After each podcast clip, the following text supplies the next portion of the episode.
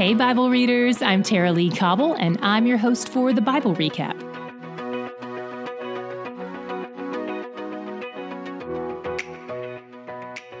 The exiles have returned, the temple has been rebuilt, and the walls have been restored. But as we know, God isn't concerned only with the details of where they live and worship, He's also concerned about their hearts. Today, Ezra and Nehemiah team up to present the people with God's Word. Specifically, it was probably the five books of Moses, which are known as the Torah or the Pentateuch. We started out our year with them Genesis, Exodus, Leviticus, Numbers, and Deuteronomy. Today, all the men, women, and children old enough to understand gather together to hear the presentation. From early in the morning until midday, the people stand as Ezra reads the word aloud, and they pay attention. And when they aren't standing, they're worshiping with their faces to the ground. These people are receiving what they're hearing. And anytime there's a confusing spot, the Levites help them understand things. Ezra reads a little bit, and then the Levites explain it. They know it's necessary for people to not just hear the word, but to understand the word, because we can't and won't respond properly to something we misunderstand or misapply. At times, what they're reading is heavy. We've been there, we know. And the people are grieved over it all. But the priests remind them that this is actually worth rejoicing over. Today is to be celebrated because it's a day God set apart to remind them about their relationship with Him. He reminds them that God is after their joy, and that reminder should strengthen them. So they end the day with a feast. Wouldn't it be nice if I threw us a feast every day? Sorry, I'm slacking. On day two, the heads of the households come back for another day of Torah 101. That's when they cover Leviticus 23 and realize there's a feast they've forgotten one God commanded a long time ago, but that they haven't celebrated in almost a thousand years. The Feast of Booths, or Feast of Tabernacles, is a fall festival where they commemorate the fact that God provided for the Israelites for 40 years while they lived in booths in the desert. This is still around today, and it's known as Sukkot.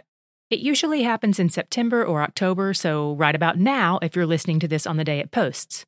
It's a seven day feast, and on every day of the feast, Ezra reads more of the books of the law to them while the Levites give the Bible recap. And on the eighth day after they finish celebrating, they have a sacred gathering. Later that month, they gather again for fasting and worship and repentance. They read the word for six hours, then they confess and worship for six hours. That's a full day. Then the Levites stand up and praise God, and someone, probably Ezra, prays an incredible prayer recounting all God has done for his people. You know I love verbs, so here are all the verbs God is verbing in this prayer in chapter 9. And if you listen closely, you'll hear a very abridged version of everything we've read since day one. He alone is God. He made heaven and earth and everything. He preserves everything he made. He chose Abram and brought him out and gave him a new name. He paid attention to Abraham's heart. He made a covenant with him and kept his promise because he's righteous. He saw the affliction of his people in Egypt and heard their cries and performed signs and wonders to protect them because he knew they were being oppressed. He made a name for himself. He divided the sea. He cast their pursuers down. He led them by cloud and by fire. He came down the mountain to speak with them. He gave them rules and laws. He made his ways known to them. He gave them food. He brought them water. He told them to go to the promised land. He swore to give it to them. He performed wonders. He is ready to forgive. He is gracious and merciful, slow to anger, abounding in steadfast love. He doesn't forsake his people, even when they sin and rebel. He doesn't depart from them. He gave his spirit to instruct them. He didn't withhold food or water. He made sure they lacked nothing. He gave them kingdoms and people. He multiplied their children. He brought them into the promised land. He subdued their enemies and gave them victory over them. When they rebelled, he gave them into the hands of their enemies, but he heard their cries. He sent people to rescue them. They rebelled again, and he abandoned them until they cried out to him again. He heard their cries again and delivered them again. He warned them to repent. He bore with them. He warned them through his Spirit and his prophets. He gave them over to other nations, but he didn't make an end of them or forsake them. After Ezra finishes praising God for all he's done in the past, he brings his prayer into the future and he appeals to God on the basis of God's established character. He says, We know you're a God who keeps your word. We've seen your steadfast love displayed to us repeatedly. And even when things have been hard for us, you've always dealt with us righteously and faithfully, no matter how wicked we've been. And right now, we're dealing with a lot, and we know we deserve every bit of it. But please just take notice of it all, all our present hardships and trials. This prayer isn't demanding or entitled at all. It's a humble prayer of repentance and hope, honoring God and His character.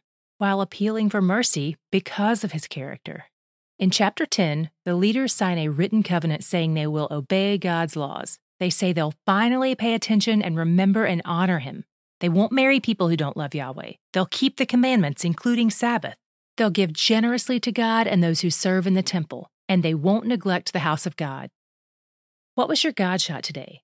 Mine was the way he made himself known to the people who had long forgotten or ignored who he is. They'd never really known what his word said. They'd abandoned one of his feasts for nearly a thousand years, and still he's like, okay, let's circle back up again. I'm not giving up on you. God is committed to being known by his people and being in relationship with them. He's so patient and persistent. And I love how their hearts respond with both an ache and a shout of joy. After all this time, they're finally seeing him, and hopefully, they're realizing he's where the joy is. The release of the deluxe edition of the Bible Recap book is just around the corner. Our friends at ChristianBook.com are having a huge sale right now for pre orders, and you can get a copy for only $22.99. You don't need a code, just check out the link in the show notes or head to thebiblerecap.com forward slash books.